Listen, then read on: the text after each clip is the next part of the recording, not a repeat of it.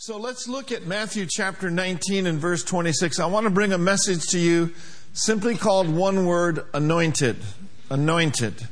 In Matthew chapter 19 and in verse 26, it very well could turn into a series. It says, But Jesus beheld them and said unto them, With men this is impossible, but with God all things are possible. Now, we looked at this in the beginning of December. With men, men will say it can't be done. But with God, it can be done. Now, I don't have the Wuest translation up there, but I can read this to you. It says, In the presence of men, as men look at this, it is impossible. In other words, it just can't be done. But in the presence of God, as he looks at this, all things are possible, meaning that it can be done. So the question I have for you tonight is who are you with? Who are you with? Whose presence have you been in? You see, if we spend time in the presence of men, who have no faith, or even though they're believers, they may be unbelieving believers, filled with fear and doubt. If we spend time in the presence of men listening to them, we can be persuaded and brought down to a level where we begin to think and say it can't be done. If we spend time in the presence of the problem, looking at, thinking about, rehearsing the problem, how many of you know problems have a presence? And so if that is done in our lives, then we get to a point where we say, it can't be done. But I know this crowd here tonight has the spirit of faith. And through the spirit of faith, our declaration is, it can be done. And it will be done unto us according to what God has spoken and according to our faith. So notice this again in the presence of God, as He looks at this, all things are possible. So, what we want to do is we want to get our sights set a little higher so that we have the ability to see it or whatever we're going through as He sees it. Now, one way that we do that is by the eyes of our spirit or by the eyes of our understanding being enlightened. Paul prayed for the church at Ephesus. I pray that the God of our Lord Jesus Christ, the Father of glory, would give to you the spirit of wisdom and revelation in the knowledge of Him. In verse 18, by having the eyes of your understanding enlightened, the eyes of your spirit being flooded with light. So I pray for you. And I pray for me for eyes to see, for ears to hear, for us to be elevated above the weak and beggarly elements of this world, and for us to see and to seize what God has for us. Say this with me, oh God, thank you for giving me eyes to see. Now we're going to connect this it can't be done or it can be done, we're going to connect this with the anointing. So I want you to look at Acts chapter 10 and uh, maybe going through a couple of scriptures that you're very familiar with. But Acts 10 and verse 38, this is speaking of Jesus. How God anointed Jesus of Nazareth with the Holy Spirit and with power, who went about doing good and healing all who were oppressed by the devil for what? One of the main reasons why he could go about doing good was he was anointed by the Holy Ghost in power, but the fact remains that not only was he with God, but God was with him. Amen? The only way that the blind could see and the lame could walk and the dead could be raised and the multitudes could be fed is because he was anointed. Amen. The anointing turns man's impossibilities into possibilities. It turns man's it can't be done into God's it shall be done. Amen? Amen? Now look over at Luke chapter 3 and let's kind of track where this begins and began with the Master. G- John uh, baptizes Jesus, we see, in Luke chapter 3 and 21 through 23. It says, When all the people were baptized, it came to pass that Jesus was also baptized. And while he prayed, what happened? The heavens were opened. Aren't you glad that we're living today under an open heaven? The heavens were opened. Verse 22. It says, And the Holy Spirit descended in bodily form like a dove. Where? Upon him. And a voice came from heaven which said, You are my beloved Son, in whom I'm what? I'm well pleased. In other words, I am so very well pleased in you, my son. I'm so very well pleased that the Holy Spirit has come upon you like a dove. Yeah. And it terrified the devil. Mm-hmm. Just like it terrifies him anytime and every time a believer gets revelation knowledge of the fact that the Spirit of God is upon them, it just scares him to no end. He got so terrified by what just happened to Jesus. And I want us to look at Luke chapter 4 in verse 1. It says, Then Jesus, being filled with what? He was filled with the Holy Spirit or the Holy Ghost. He returned from Jordan and was led by the Spirit into the wilderness being tempted for 40 days by the devil, and in those days he ate nothing, and afterward, when they had ended, he was hungry. And the devil came unto him and tried to get him to doubt. If you're the Son of God, command that this stone become bread. But Jesus answered the temptation by declaring, It is written. And it's the same thing that we do today. When we are tempted with doubt and fear, unbelief, we are to know what is written and declare what is written and take the sword of the Spirit and whip that rascal up. Amen. Amen. He said, It is written, Man shall not live by bread alone, but by every word of God. And then the devil took him up on a high mountain and showed him all the kingdoms of the world in a moment of time.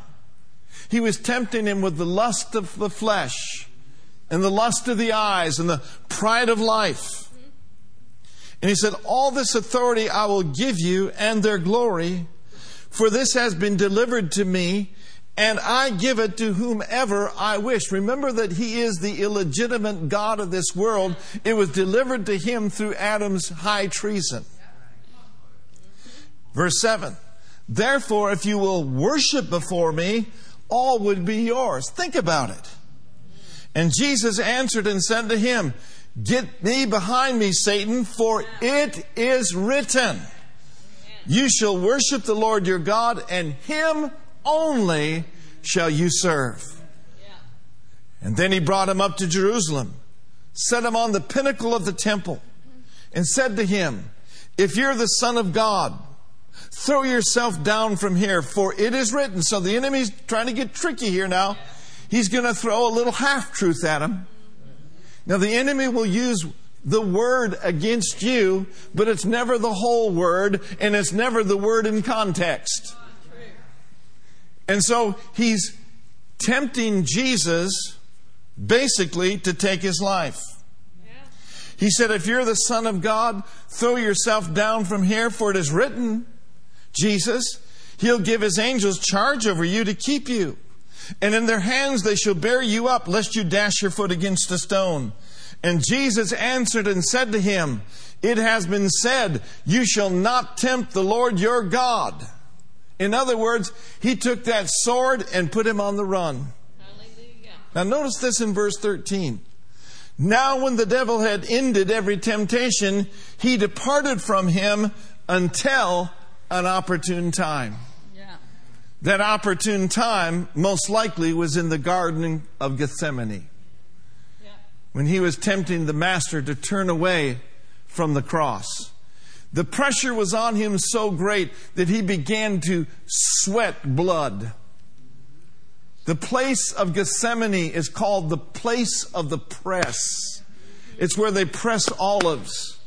And he was there and the pressure was so great, but thank God on bended knee, he said, not my will, but thy will be done. Don't you know that made the devil really mad? Now look at verse 18 of Luke chapter 4. He returned in the power of the Spirit after this temptation.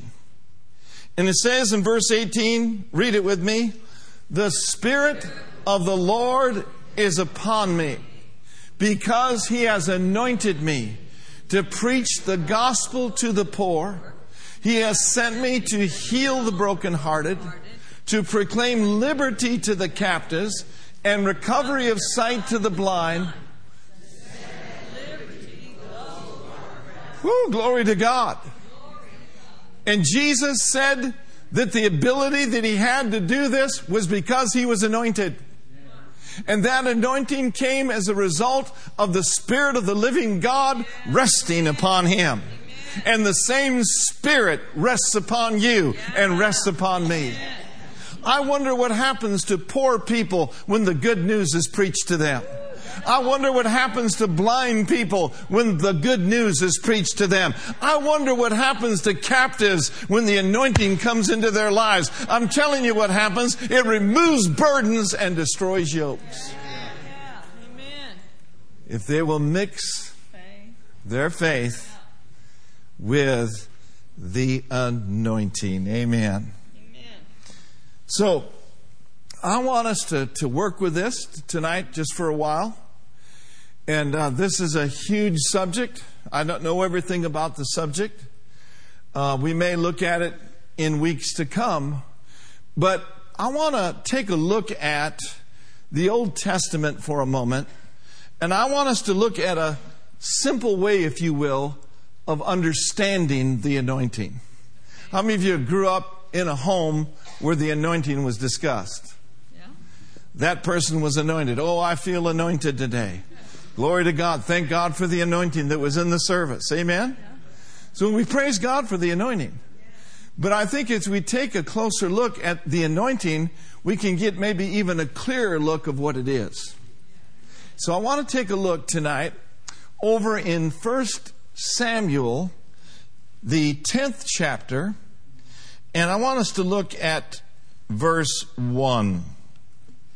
How many of you know that Israel wanted a king so badly? They got a king, and the king's name was Saul. It wasn't really the will of God for Israel to have a king, but because they wanted a king so badly, God gave them a king. And so, of course, the king needed to be anointed, and the person that was to do that was the prophet, and that was Samuel. Notice with me in, in verse 1. It says, Then Samuel took a little dot out of the anointing oil, the little bottle, and put it on his finger and touched his head. No. Then Samuel took a flask of oil. and poured it on his head. That's not a little dabble, do you? That's not a little bit. Oil is a type of the anointing.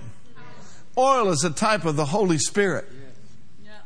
And what Samuel did is he opened up a, it'd be like if I had like a half gallon of olive oil and I was fixing to anoint Brother Charles. And I walked over to Brother Charles and I just poured it all over him the oil would be running down his beard, running down his shirt, and I might get a bill from Helen from the cleaning people. They poured it on his head and kissed him and said, Is it not because the Lord has anointed you commander over his inheritance. This flask of oil, this anointing oil, represents a saturation. If you look up the word anointed or anointing in the Old Covenant, it literally means to smear, to rub onto, and to rub into. And so Saul was anointed. And in verse 6, notice with me, it says, Then the Spirit of the Lord will come upon you, and you will prophesy, and you will be turned into another man. Mm-hmm. I like that. Yeah. Woo, glory to God. In other words, when the anointing comes upon you, you can expect to be changed. You can be expect to be transformed into someone, into something that you've never been before. I'm telling you, the anointing will turn you in to another man. It'll turn you in to another person. It'll cause you to rise up like Peter did on the day of Pentecost and preach a message where 3,000 people got saved. Hallelujah. Let me read that again. Then the Spirit of the Lord will come upon you, and you will prophesy with them, you'll be turned into another man. Verse 7. And let it be when these signs come to you that you do as the occasion demands, for God is with you. When God turns you into another man and the anointing of God is upon you, you will do what the occasion demands you to do. Okay. You will be led by the anointing. You will be led by the Spirit to flow in the glory of God. And I like it. How about you? This is what the anointing does. The anointing will turn you into a man that couldn't, into a man that can. What's the difference? The difference is the anointing. Now, I may be dating myself, but how many of you remember the cartoon Popeye? That's about 100% of you right there. So Popeye had a girlfriend, and her name was Olive Oyl. Remember Olive Oyl? She was skinny. And Popeye wasn't that big of a man. But there was another guy always hanging around Olive Oyl, and his name was Brutus. And if you saw caricatures of Brutus, you would see that he was a big man, a strong man, looked like a man that'd been unloading trucks all day. I mean, just a burly guy.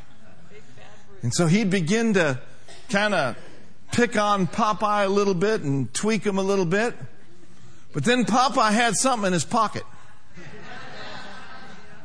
And Popeye would pull that can of spinach out of his pocket, squeeze it, and take it in. And when that spinach got in him, it turned him in to another man. And when he was turned into another man, Brutus was history.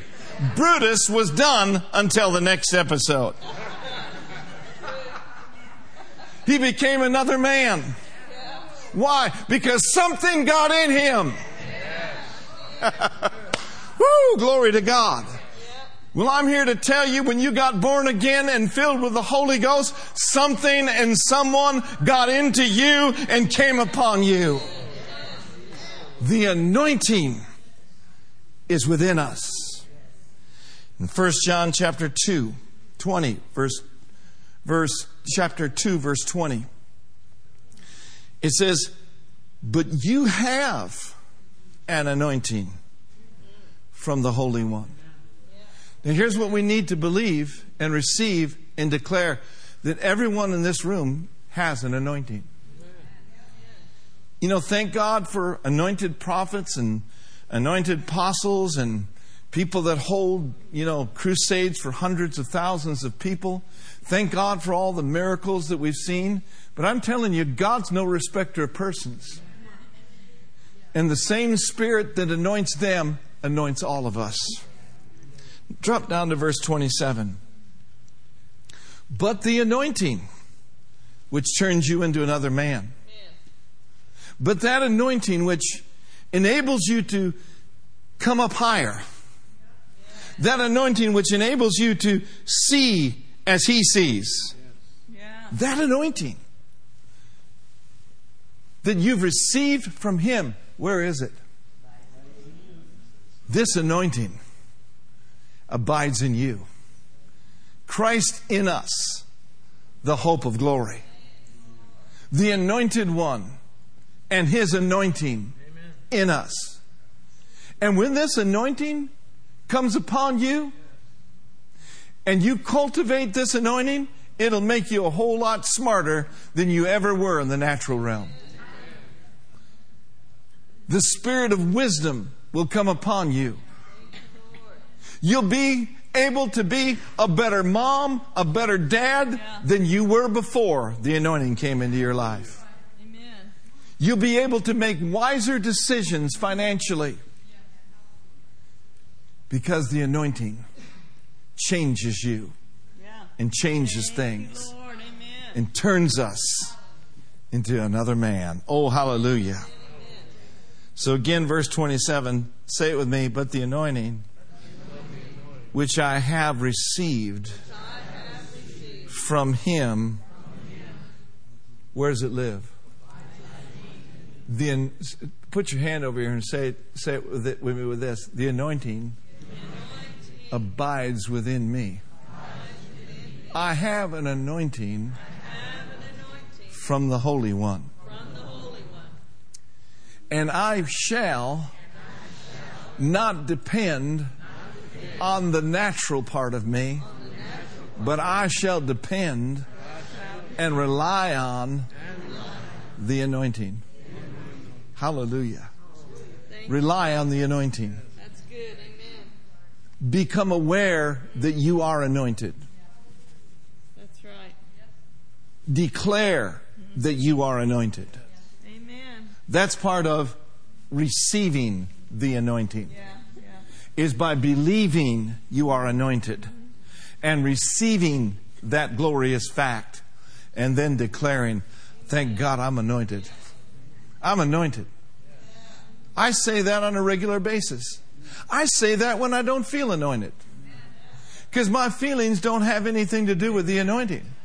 Now, the anointing can create a feeling, but I'm not waiting for a feeling to say that I'm anointed. I declare I'm anointed. How about you? What are you saying about yourself? Say with me real strong I am. I'm. Anointed. So we see this that every believer has an anointing. Every believer has an unction because the Holy Spirit came into our lives at the new birth. Look at 2 Corinthians chapter 1 and verse 21. See, the Bible says in the mouth of two or three witnesses, let what? Every. Let every word be established. Notice this in 1 2 Corinthians 1:21. Would you read it with me please? Now he who establishes us with you in Christ and has anointed us so we are established first of all that we are in Christ. If any man be in Christ, he's a new creation. If any man be in Christ and established in his new creation realities. And the one who has anointed us is God. Now I want to go back to 1 Samuel chapter 10 verse 8. And I want to notice what happened when Saul began to move in the anointing. Some things happened. In 1 Samuel chapter 10 in verse 8, and he said, Samuel speaking to Saul, he says, You shall go down before me to Gilgal, and surely I will come down to you to offer burnt offerings and make sacrifices of peace offerings. Seven days you will wait till I come to and show you what you should do.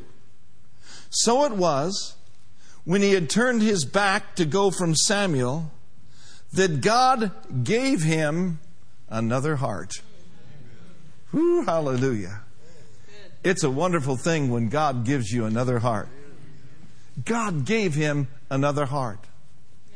And all those signs came to pass that day. In other words, when the anointing came upon Saul, he was turned into another man. God gave him another heart, and then there were signs that came to pass that day. Verse 10. And when they came there to the hill, there was a group of prophets to meet him. Then the Spirit of God came upon him, and he prophesied among them. Verse 11. And it happened when all who knew him formerly saw that he indeed prophesied among the prophets, that the people said to one another, What is this that has come upon the son of Kish?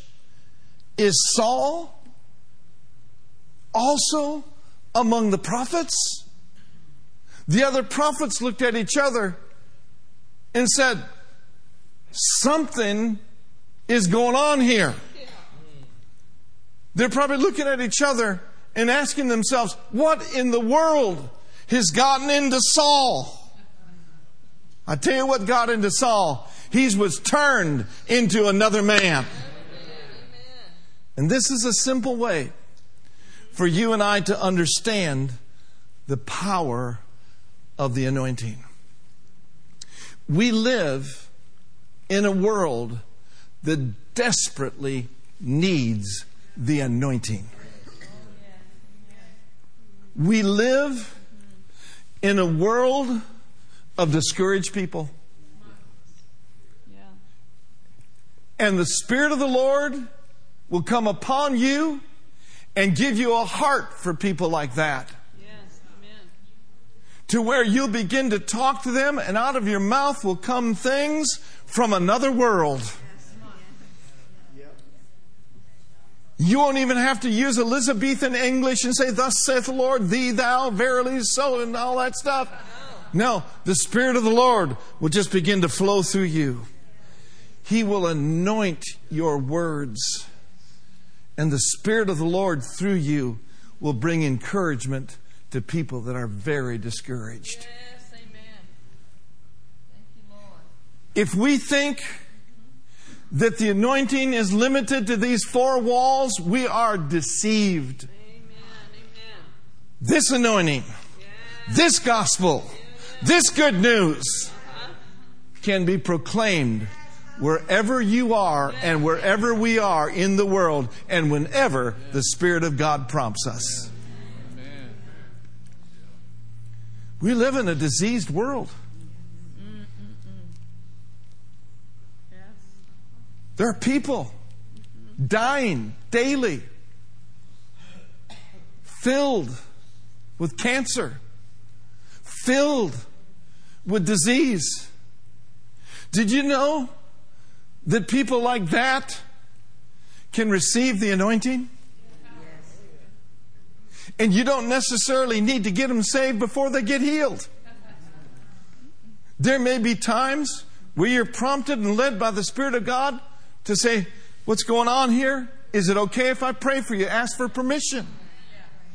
And then you just put your hands on them in the name of Jesus. Like George said the other night. He said a lot of times when he's prayed for people, they've been healed. He didn't feel a thing.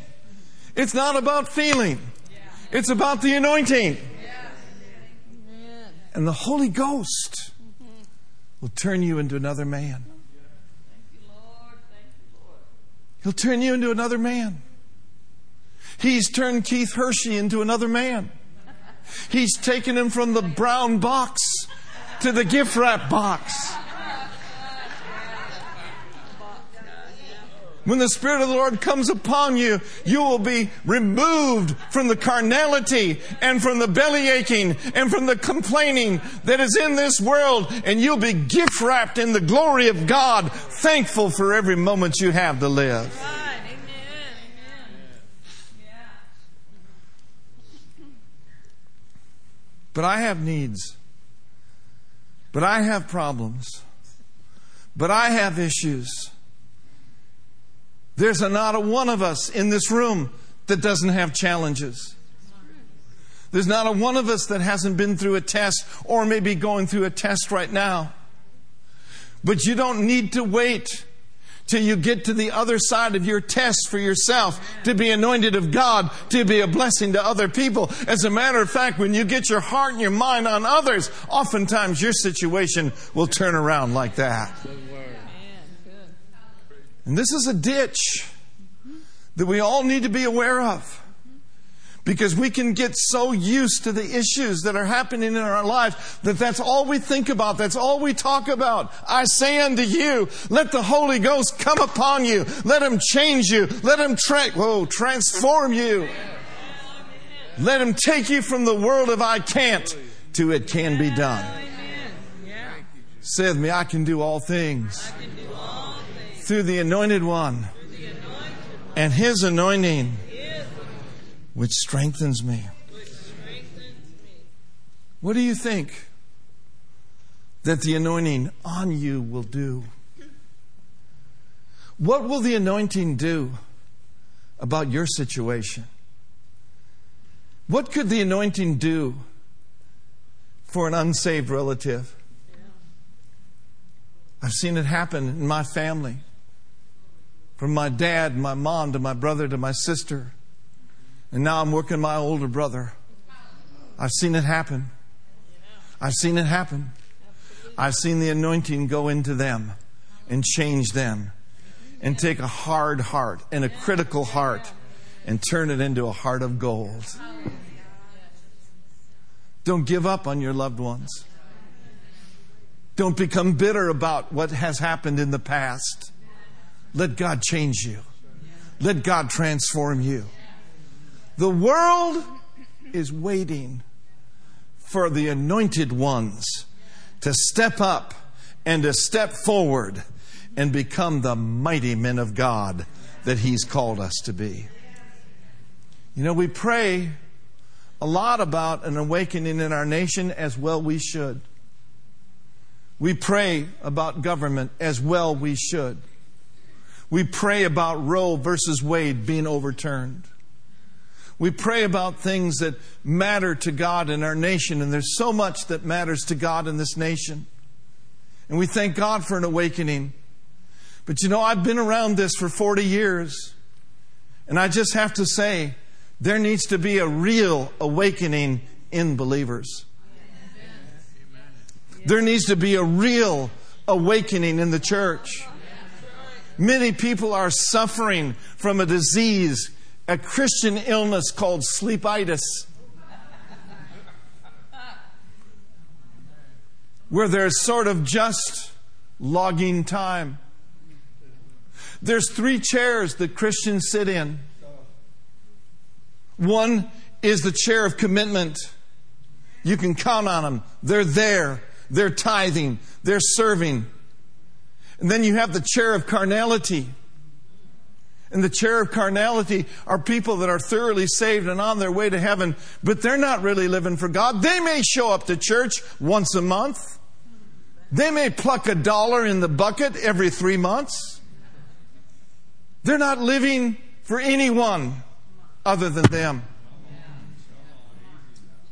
It's the carnal man. It's the committed. It's the carnal. And then there's the natural man. And the natural man is not saved. The natural man doesn't know what time it is. The natural man has never heard a message like this. My goal in life is to get as many natural men into the kingdom of God and as many carnal people into the chair of commitment. But I know that it's not by might nor by power, but it is by the Spirit of the living God. Which chair are you in? Which chair do you sit in Yeah. Amen. Committed. for most of your life? The question I have is this What do you think, what do you believe the anointing on you will do? What will the anointing that turns you into another man, what will the anointing do about your situation?